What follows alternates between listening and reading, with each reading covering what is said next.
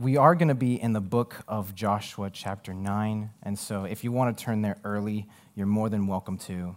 Uh, before we really get started, though, um, I don't think too much prayer hurts, and so uh, one more time, let's just go to the Lord in prayer, just ask for his blessing. Lord Jesus, I thank you so much um, that I have the opportunity to teach your word.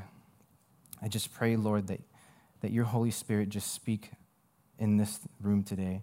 Lord, I know that this teaching is not just for everybody in this room, but it's also for me. We all need you so much. And so I just pray that you speak to us, speak to me, Lord. And we thank you because we know that you will. It's in your name, Jesus, we pray. Amen. Amen. All right. And so I do want to begin with a passage from Proverbs.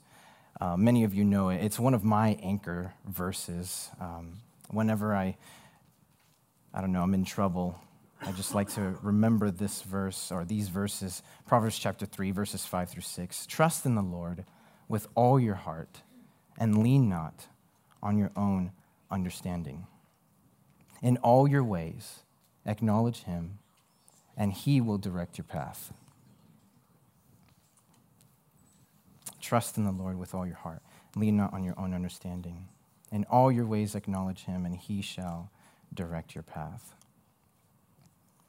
I was um, reminded of uh, something that happened to me when COVID really, really hit, like when it really hit. It was March twenty twenty. I had a, a job that I was let go from along with seventy-five percent of the staff at the company I work for.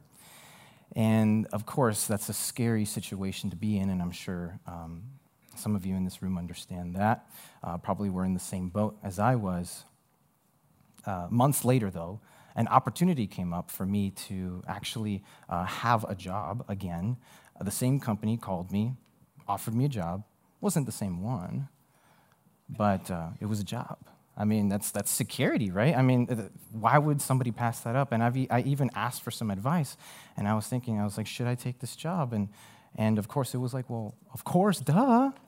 It's a job. Take the job.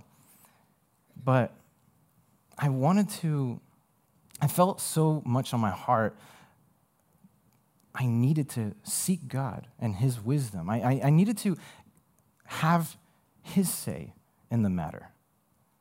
And it turned out that he did not want me to take the job. He wanted me to wait. And so I waited, I waited, and I waited. Almost a year passed by. Money's running low. I still got a car to pay for, still got uh, uh, bills to pay on the house and, and whatever. And uh, I just kept asking. I was like, Lord, please, what is it that you want me to do? And finally, finally, he opened the door for a job opportunity for me. And he blessed me more than I could have imagined. And uh, I'm so grateful to God for that. But I know that I'm not always like that. There are many times where actually I do the opposite. I think, oh, well, I think I'm smart enough. I think I'm wise enough. I think I know how to handle this situation. I think I know how to control it. And it usually, I, I realize that it tends to happen after some great spiritual uh, battles, victories over these spiritual battles. God helps me, and then I think that I now am good enough to combat the feelings, the temptations, whatever it is, on my own. I'm not trying to do it on purpose, but it happens. And so I realize every time that I do that, I make a mess of things. When I thought I was in control, really, I'm not. Things are getting out of hand. I'm losing my temper. I'm distancing myself from people.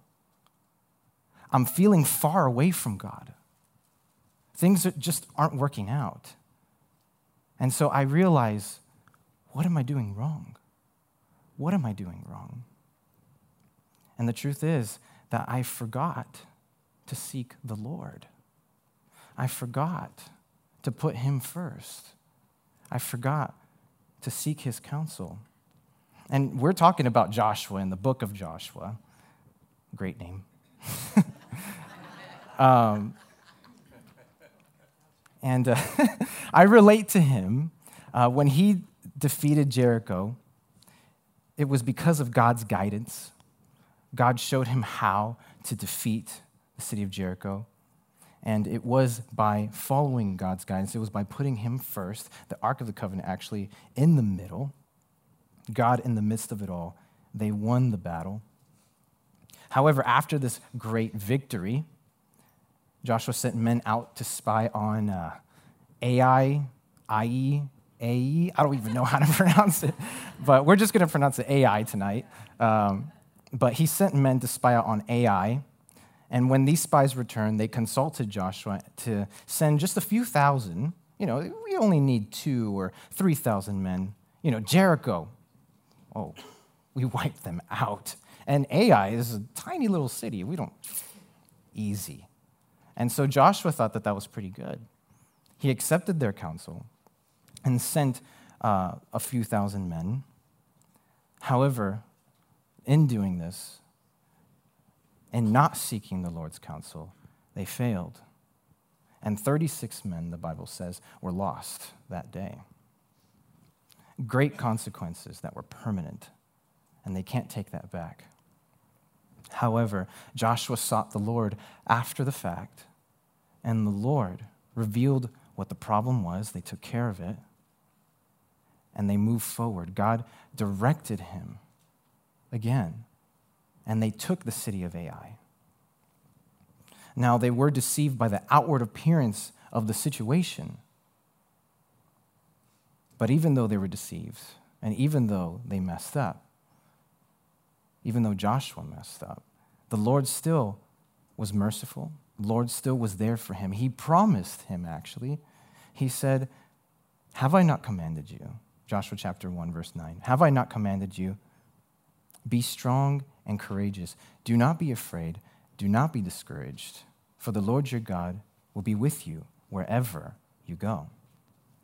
Now, that does not mean that the Lord is going to You know, allow him to do things on his own. However, he will be there to pick him up even when he falls. And that's the same for us. Even when we fall, the Lord will lift us back up. But now, in the text, they did dis- they did defeat the city of Ai. And so that actually brings us to uh, Joshua chapter nine.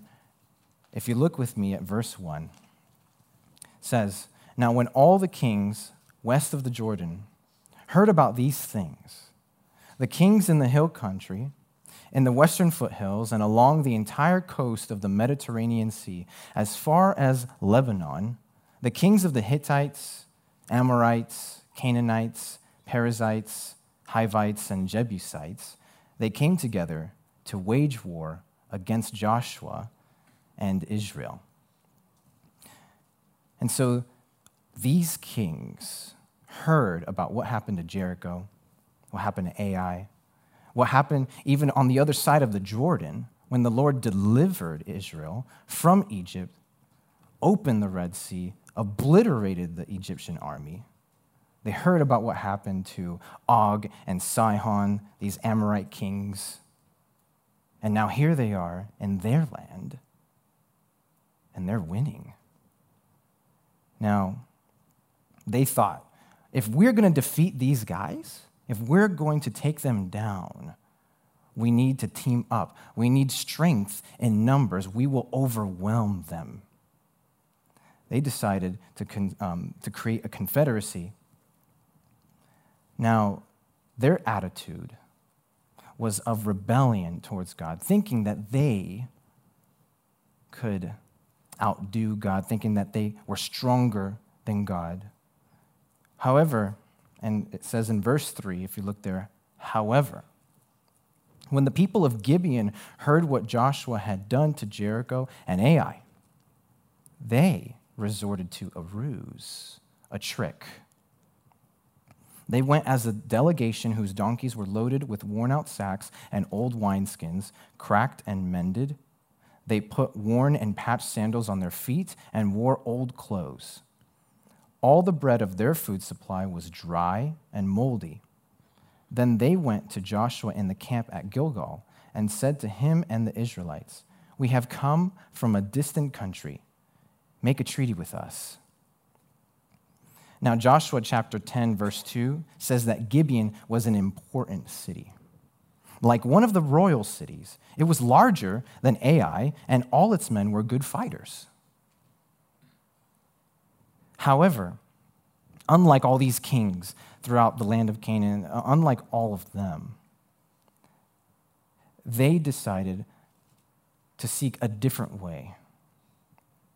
They feared the Lord. Now, they could have responded like the rest of these people, you know, found strength in themselves, looked at how strong their soldiers were, at the resources that they had.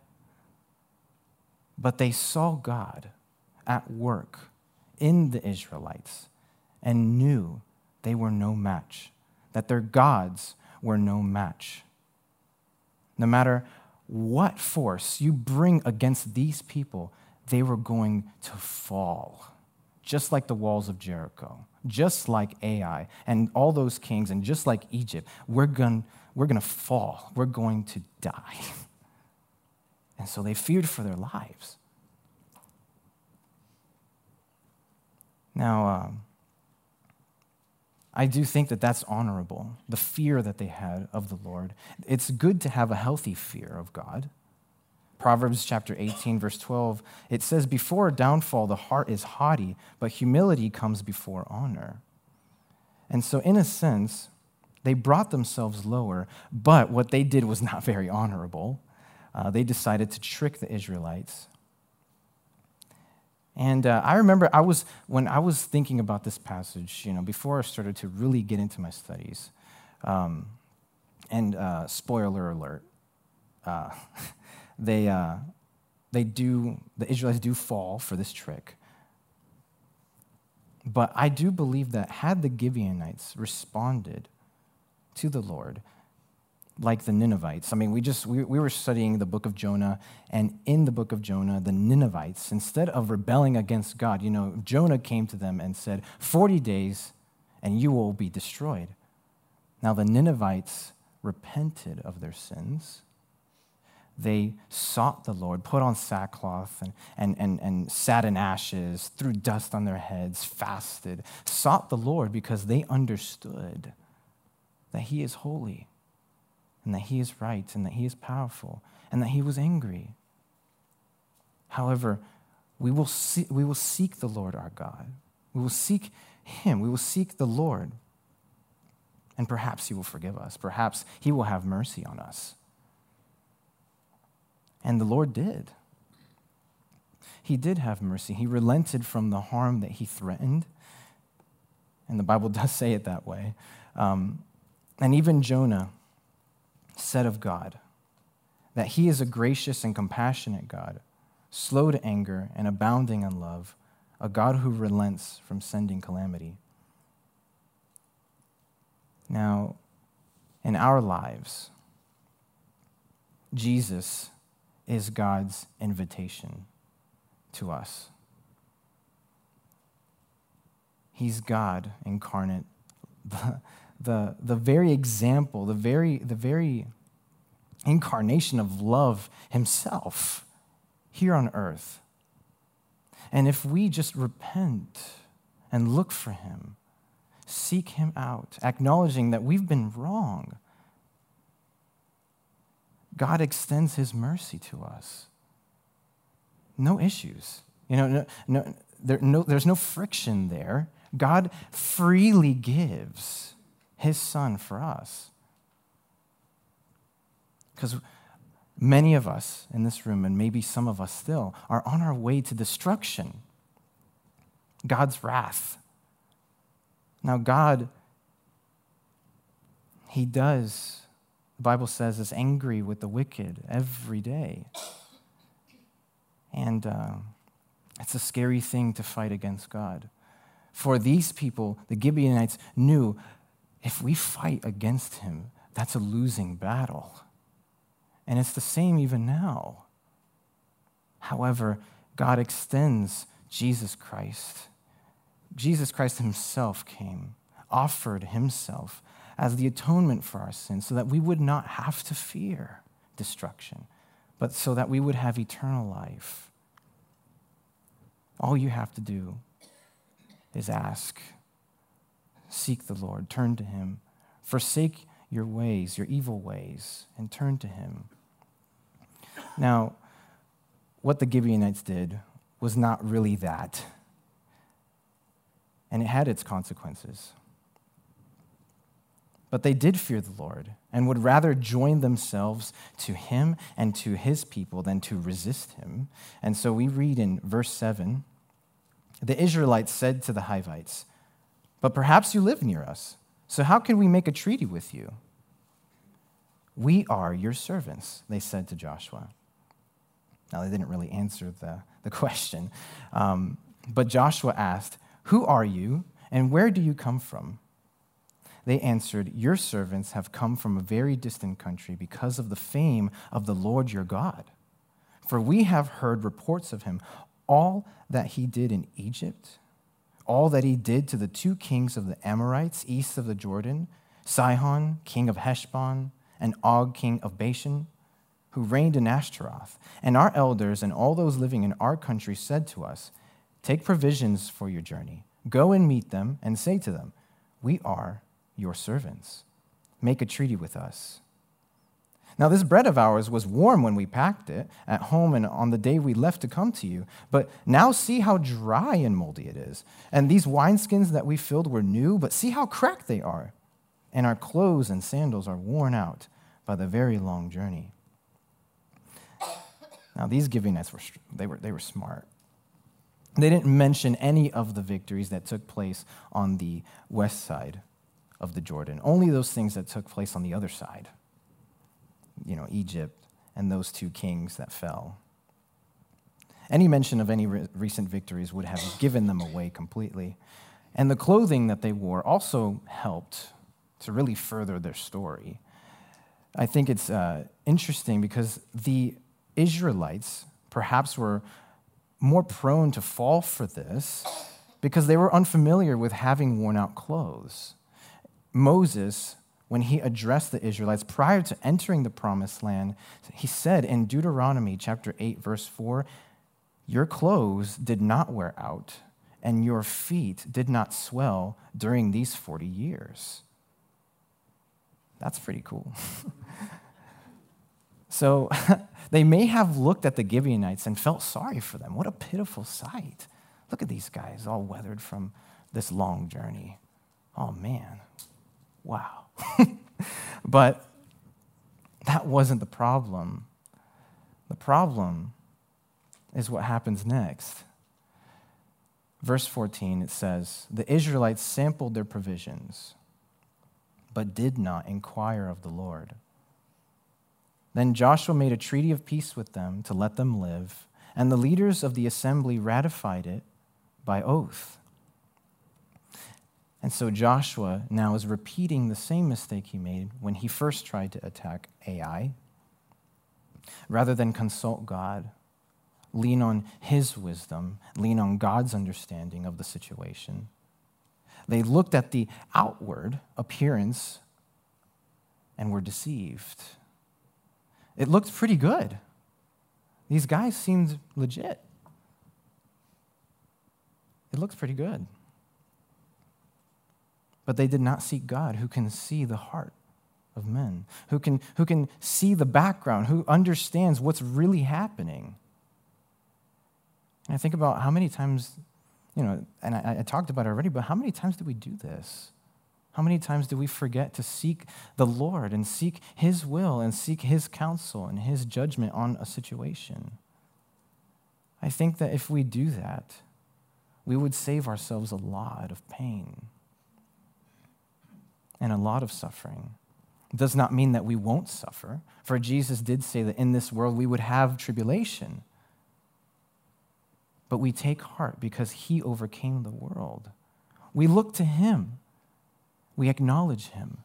We keep our eyes on Christ, not on our situation, not on the trials, and not on the outward appearance of, our, of, of, of anything, but we look to God, because he has exposed his heart to us, And so we expose our hearts to him and open our ears to hear what he wants us to hear. And we do this because we know that he loves us. A loving father who disciplines his children when we do stray away, but is always there to welcome us back with open arms when we turn to him and look to his face.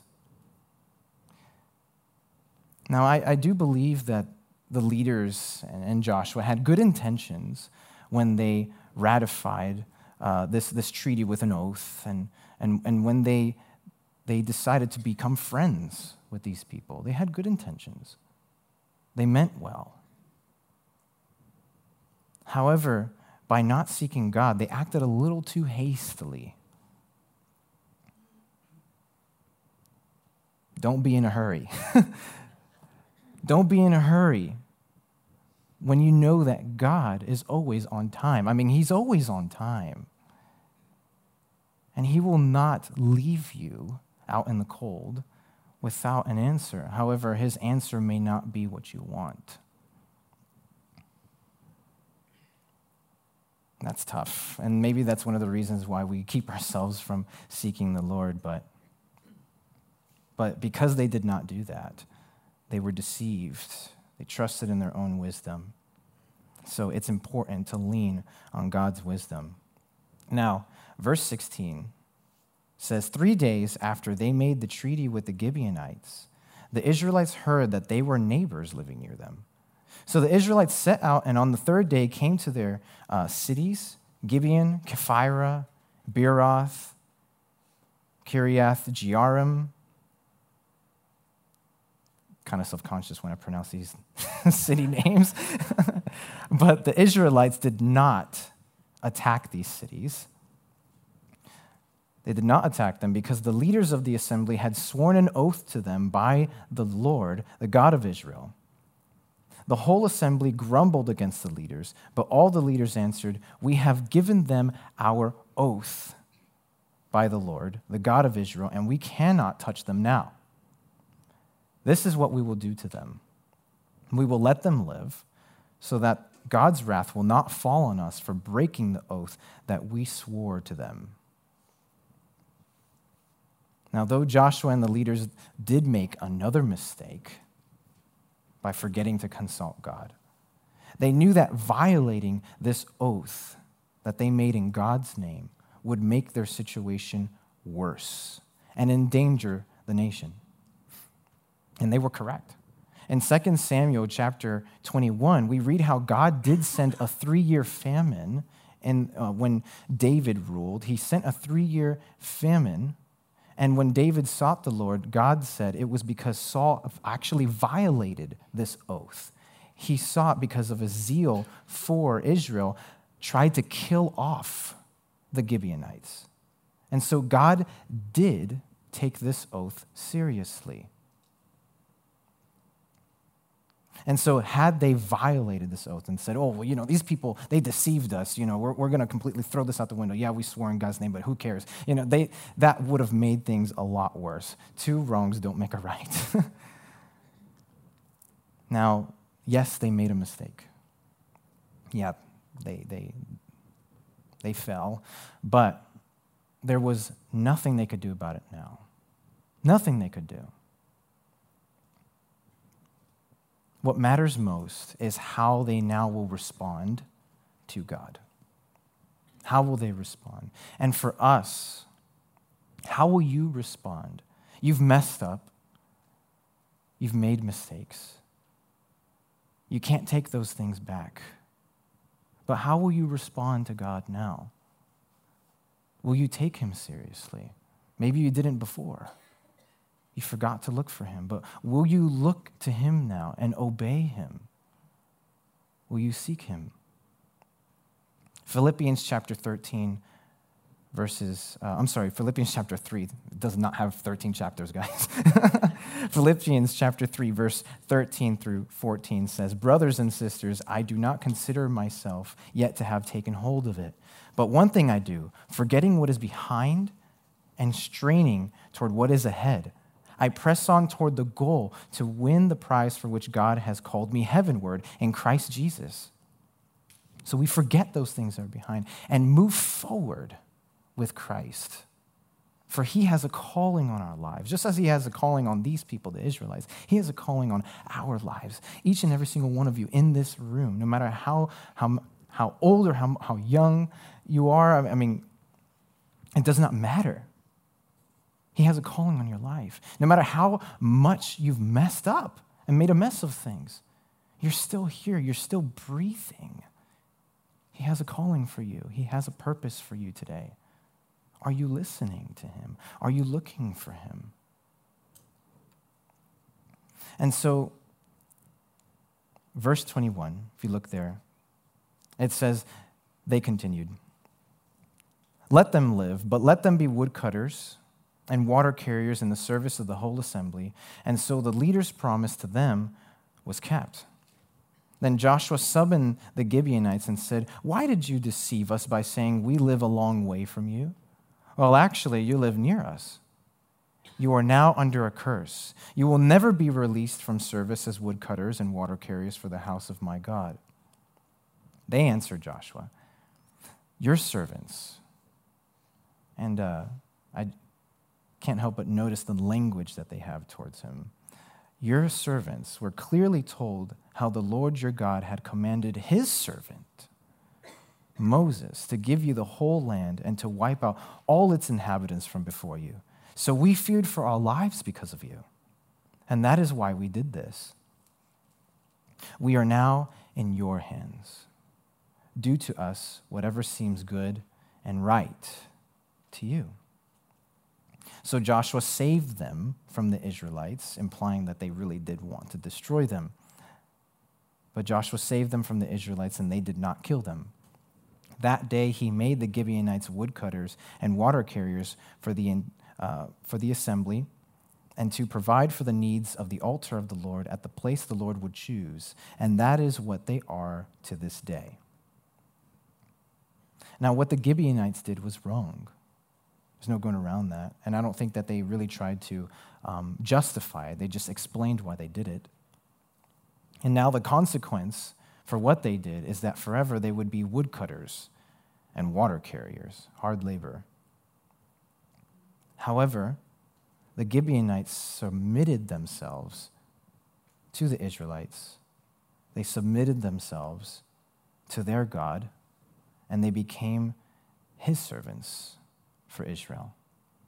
And it didn't really seem that they were really that bothered by that.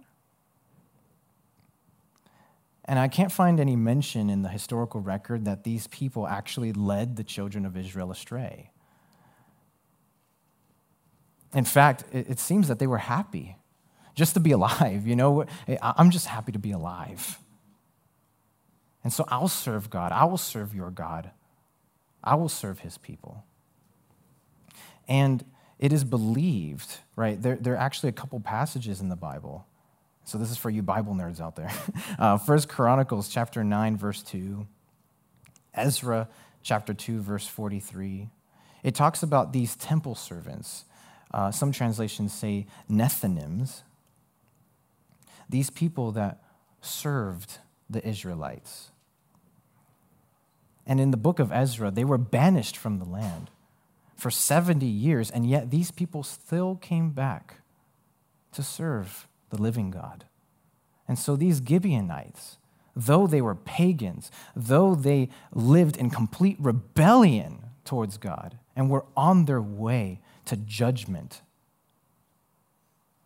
when they submitted themselves to God, he redeemed them. And even though they were just servants, Psalm, I mean, Psalm chapter eighty-four, verse ten says, I would rather be a doorkeeper in the house of my God than dwell in the tents of the wicked. I'd rather just be a doorkeeper. I'd rather, I'd rather just be a janitor in the house of my God than, than to dwell in the house or the tents of those who are on their way to destruction. But it's not because I'm afraid uh, now. You know, and that's for us. It's not because now we're afraid of wrath, although, the, uh, again, a healthy fear of God is good. But it's because we understand and see the mercy of God, how he is a God slow to anger, quick to dish out mercy towards us. And we see that in the person of Jesus Christ. Now, Jesus' name, Yeshua, Joshua, means God is salvation. The same exact name that Joshua has. And in the Greek, they, their names are the same. God is salvation. Now, these Gibeonites were saved from death because of Joshua. And in our lives, we are saved from death, from God's wrath, because of the Lord Jesus Christ, who came down and became a human just like us, shed his own blood, died on the cross, rose from the grave, and now lives in heaven. He ascended to heaven, and he hears us, and he's in this room right now. I mean, can you can you believe that? I mean, can you even fathom that? Just thinking about that. Because of him, we have salvation. Because of him, whatever mistakes that you've made, whatever you've done, God is able to redeem that. Leave that in the past. Move forward with the Lord. Seek to obey him. How will you respond to him today? Are you hearing his voice?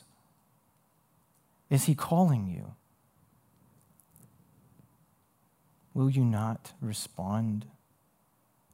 Will you not just seek the Lord? I've messed up many, many times. So many times, I can't even count. But every time, he still called me. Sometimes I didn't even want to hear him because I thought I didn't even deserve it. But he still called. And I would ask God, why is it that you still call me? Why? Why? And I would actually beg for death a lot of the time. I would, I would beg that God would take my life and not let me wake up, not let me see the light of day, because I don't deserve that. I would think that a lot. And yet I would still wake up. And so, Lord, why am I still here? And he would point me back to Jesus. It's because of my son. It's because I love you. And Jesus, he gave his life for us. Jesus says, I gave my life for you. Remember, remember that. I gave my life for you. And so it doesn't matter what you've done, the mistakes you made, your past. I don't even look at that. I look at you. I see you. And so I look to Jesus. We look to Christ because we know that he is worthy. God is salvation. Christ is our salvation. And so we give ourselves to him, respond to him. And if you're acting in rebellion towards him, go no further. End it right here. Now, doesn't mean we're not going to mess up again. We are human. We are going to mess up. But Christ, his love for us never runs out. The book of Romans says that there's nothing Right? Nothing in this world that will separate us from the love of God. And uh, if I may turn there, because uh, scriptures are powerful, and I don't want to just paraphrase. Romans chapter eight, he says, no, in all things we are more than conquerors through him who loved us, for I am convinced that neither death nor life, neither angels nor demons, neither the present nor the future, nor any powers, neither height nor depth, nor anything else in all creation will be able to separate us from the love of God that is in Christ Jesus our Lord. And so nothing can separate you from the love of Christ. Only think of him. Focus on him, not on the outward appearance of your situation. Seek his counsel. And though you might feel like a mistake yourself,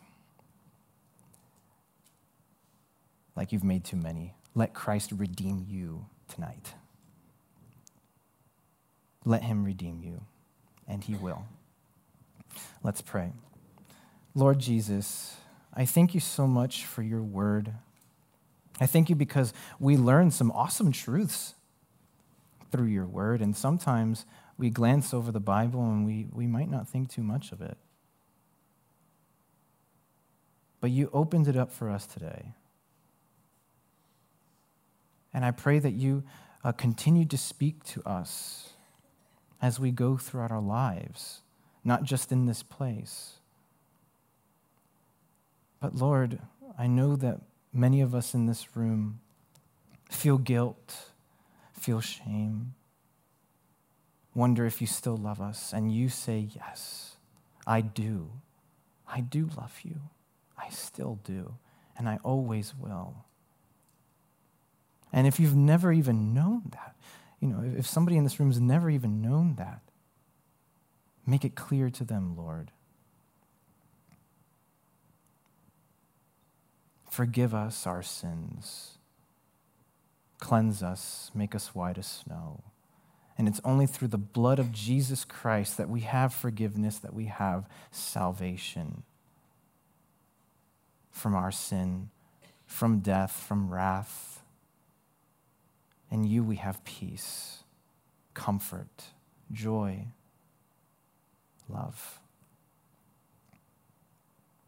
If anyone in this room has never made a commitment to Christ, open up your heart to him today.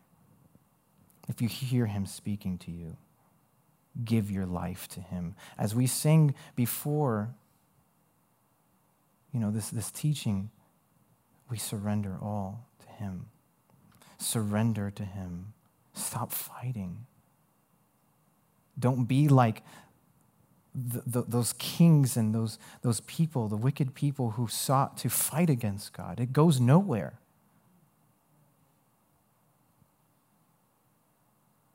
But be like the Gibeonites who feared the Lord and would rather be servants than to rebel against him. Say, Lord Jesus, thank you for saving me. Thank you for coming and dying on the cross. Forgive me of my sins. Wash me clean. And send your Holy Spirit to live in me so that I may know your voice and that I may know your will for my life. I thank you, because you are good and you love me. And so, Lord Jesus, we thank you for everything you do. It's in your name we pray. Amen.